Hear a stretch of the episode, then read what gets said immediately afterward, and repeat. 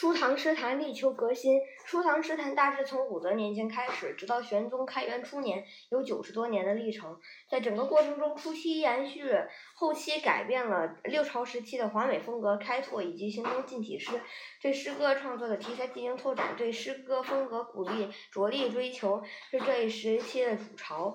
这一时期是唐诗繁繁荣的准备阶段。唐诗。嗯，的发展有着得天独厚的外部条件和客观因素。整体上来说如下：国家的统一与发达的经济奠定了良好的基础，呃，使使得包括诗歌等不同文学形式的发展有了稳定的支撑。二，政治清明与思想解放兼容并包的文化政策提供了良好的创作环境，多种流派逐渐形成，题材嗯和题材领域不断开拓。三，统治阶级的提倡与重视促进了文学，尤其是诗歌的发展。文学风气的形成，以诗赋选拔人才的科举制度起到推进作用。四，文学本身的发展演进，为文学繁荣做了充分的准备。题材、题材、风格等的发展过程积累了丰富的艺术经验。嗯，五，南北文化的交流促进了文化。文学高潮的形成，清丽的南风与刚劲的北音的结合，促进了新文风的出现。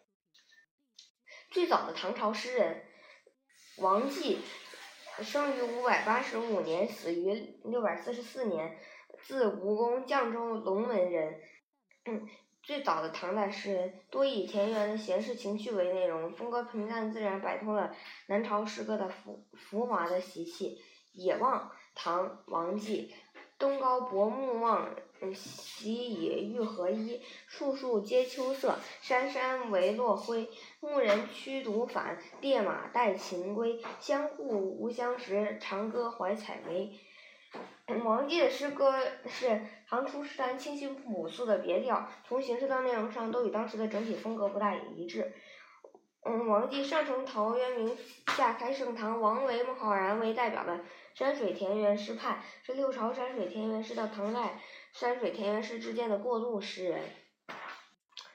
嗯，宫廷诗的时代，唐朝唐初时期，太宗喜好南朝宫廷诗风，为宫廷诗歌取到了一席之地。武后、中宗等君主的文华之士，嗯，汲取。给予优待，并组织竞赛性质的诗歌唱和，使宫廷成为诗歌活动的中心，诗风也因此逐渐向华美转转变。上官仪等人的作品为代表的宫廷诗歌是这一时期的主流风格。张若虚的《春江花月夜》是这一诗风的极致。所谓宫廷诗，主要是指长期以文学侍从或朝廷重臣的身份，给予君主周围诗歌。呃的诗歌活动和在宫廷范围内创作的诗歌，宫廷诗的嗯内容一般浮华空泛，注重歌功颂德、粉饰太平。宫廷诗在形式上追求程式化，嗯辞藻华丽，讲究对偶，有呃形式主义的倾向。早春桂林殿映照节选，唐上官仪。不辇出披香，清歌临太夜。小树流莺晚，春堤芳草萋。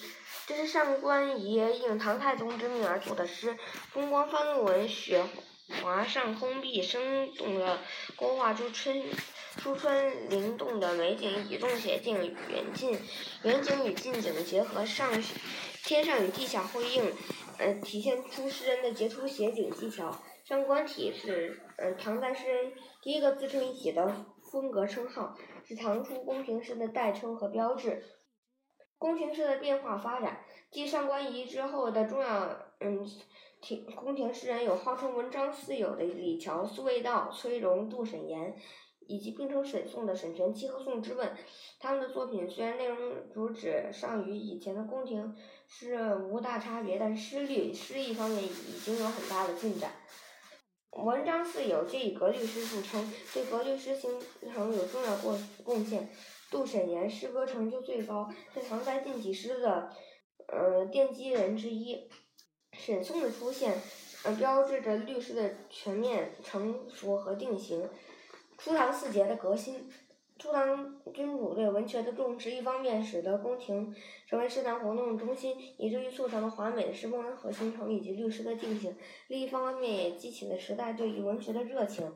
一批寒士才华横溢，他们不能进入宫廷之中，其生生活主题抱负、志气表现在诗歌之中，促使诗歌出现了对风骨的追求。初唐四杰等人是这方面的代表。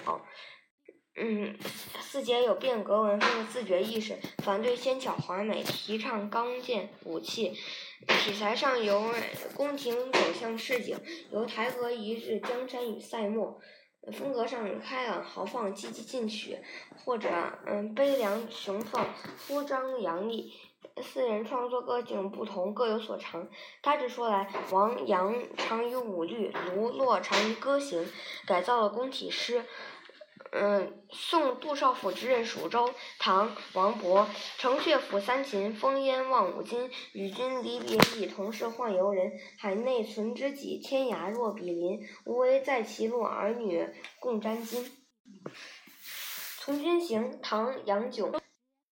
烽火照西京，心中自不平。牙璋辞凤阙，铁骑绕龙城。雪暗雕旗画，风多杂鼓声。宁为百夫长，胜作一书生。四杰为为初唐柔弱萎靡的诗风注入昂扬壮大浓烈的情调，但是初唐四杰仍有不足，新倾向与旧遗存并存，嗯，仍有六朝遗留的奢华之风。陈子昂与盛唐诗歌方向的提出。陈子昂，嗯，生于六百六十一年，死于七百零二年，字伯玉，嗯，射洪人。初唐诗文革新人物之一，其存诗共一百多首，其中最有代表性的是感遇诗三十八首和《登幽州台歌》。陈子昂于武后时期登上诗坛，嗯，在四杰之后更以坚决的态度去扫荡诗坛上的浮艳风气。陈子昂的感遇、《登幽州台歌》等充满着雄壮美之情和豪侠之气，与片面追求浮华的凄凉诗风彻底划清了界限。成为盛唐之音，行将到来的序曲，为盛唐诗歌指示了道路。《登幽州台歌》唐·陈子昂，前不见古人，后不见来者，念天地之悠悠，独怆然而涕下。在四杰的诗歌创作已出现了新气息的情况下，陈子昂纠正齐梁以来诗坛习气，完成诗风改革的使命，使诗歌走上了更为广阔的、健康的发展道道路，为唐诗的。健康发展确立了正确的方向，对房歌唐诗的变革具有关键性的意义，影响了影响了唐一代。嗯，张若虚与唐诗的情韵意境。张若虚，扬州人，生卒年和生平事迹已不可详好。他是盛嗯唐。他是初唐盛唐之交的一位诗人，大致与陈子昂同时登上诗坛，与贺知章、张旭和包容一起被称为吴中四士。其实《全唐诗》仅录存两首，因《春江花月夜》一首孤篇横绝，嗯，嗯，一孤篇压倒全唐。在诗歌意境创造方面，张若虚的诗歌取得了很大的成就，嗯，为比如。将真切的生命体验融入美的意象，诗情与画意的结合，浓郁的情思氛围，空明纯美的诗境等，显示出唐诗意境的创造已达到相当高的水平，为唐诗唐盛唐诗的到来做了艺术上的准备。《春江花月夜》把过去同题的五言短志变为了长篇七言歌行。嗯，使诗歌的情韵第一次得到淋漓尽致的抒发，将优美的景色、动人的嗯和深邃的嗯哲理有机结合。上官仪、文章四友和沈宋的宫廷诗人总结了齐梁以来在诗歌声调、韵律对仗方面的经验，明确了古今体诗的界限，对律诗的定型及繁荣发展做出了贡献。四杰及陈子昂打破了宫廷文人一统天下的局面。自觉地批判六朝文风，有意识地开拓新的诗歌内容，嗯，才是唐诗的始因。经过近百年的发展，初唐诗歌在题材范围的扩大、体物写景技巧的成熟、声律的完善、风骨的形成以及诗境创造方面，为唐诗的繁荣奠定了基础。诗歌格律简介。诗歌格律简介：诗歌在语言文字形式上有种种不同于散文的规则，这些规则就叫格律。传统诗歌格律的构成取决于以下的几个条件：句子的长短及一句的字数，一句诗的句数是否分段及分章分阙，嗯嗯，句中各自的声调平仄是否讲究对仗，押韵与押韵字的位置。古体诗也称古诗或古风，是近体诗形成之前除楚辞体以外各种诗体的通称。每篇句数不拘有四、五、六、七杂言诸体，后世使用五七言者居多。五言古体简称五古，七言古体简称七古。诗歌长短没有限制。古体诗的主要特点：用字不限平仄，不要求对仗，句数和字数相对自由，押韵相对自由。近体诗是唐代后期，嗯，格律十分严格的诗歌体裁，包括律诗、绝句、排律，其中律诗是近体诗的代表。近体诗的主要特点讲究平仄，平仄规则是构成近体诗格律的重要因素之一。用对仗，强调两个句子在结构上的平行和词类的对称。嗯，句句数和字数都是固定的，每一句字数同，要求绝对整齐。押韵一般只用平声韵，不用仄韵，一首诗一韵到底，中间不换韵。《春江花月夜》唐人张若虚。春江潮水连海平，海上明月共潮生。滟滟随波千万里，何处春江无月明？江流宛转绕芳甸，月。照花林皆似霰，空里流霜不觉飞，汀上白沙看不见。江天一色无纤尘，皎皎空中孤月轮。江畔何人初见月？江月何年初照人？人生代代无穷已，江月年年只相似。不知江月待何人？但见长江送流水。白云一片去悠悠，清风浦上不胜愁。谁家今夜扁舟子？何处相思明月楼？可怜楼上月徘徊，应照离人梳妆台。月户帘中卷不去，捣衣砧上拂还来。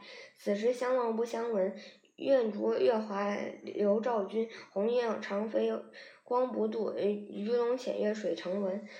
嗯，昨夜闲谈梦落花，可怜春半不还家。江水流春去欲尽，江潭落月复西斜。斜斜月沉沉藏海雾，碣石潇潇湘无限路。不知乘月几人归？落花摇情满江树。张若虚生卒年不详，唐代诗人，扬州人。嗯。与贺知章、张旭、包容并称吴中四士。他的诗歌文辞俊秀，今仅存这两首以《春江花月夜》著名。译文：春天的潮水，嗯，声势浩大，与海面连成一片。一轮明月伴着涌出的潮水缓缓升起，月光照着江面，随着波浪绵延千万里，江面上都闪烁着明亮的月光。江水绕着长满长满花丛的原野流淌，月光明亮皎洁，映照着开满花的树林。月光像霜一样洁白，所以无无法察觉飞霜。舟上的白沙与月色交映在一起，看不清楚。嗯，江水与天空混为一种颜色，没有一点细微的灰尘。天中只有一一轮高悬的明月。江边哪个人最初看见月亮？江上的月亮哪一年最初照耀世人？人生，嗯，一代代繁衍无穷无尽，就江上的圆月一年年还是那么相似。嗯，谁知道江上的月亮等待着什么人？只见长江不断的输送着江水，游子是那样的孤独，嗯，就像一片白云缓缓的飘去，只剩下满怀思念的女子站在离别的清风浦上，忧心忡忡。谁家的游子今晚会坐在小船，嗯，漂流而下呢？哪个地方的人在明月照耀的楼上诉说着离别？离愁别绪，只可惜楼上移动的月光映照着那离人的梳妆台，月光照进思妇的门帘，却怎么也带不走。月光照在捣衣砧上，怎么也抹不掉。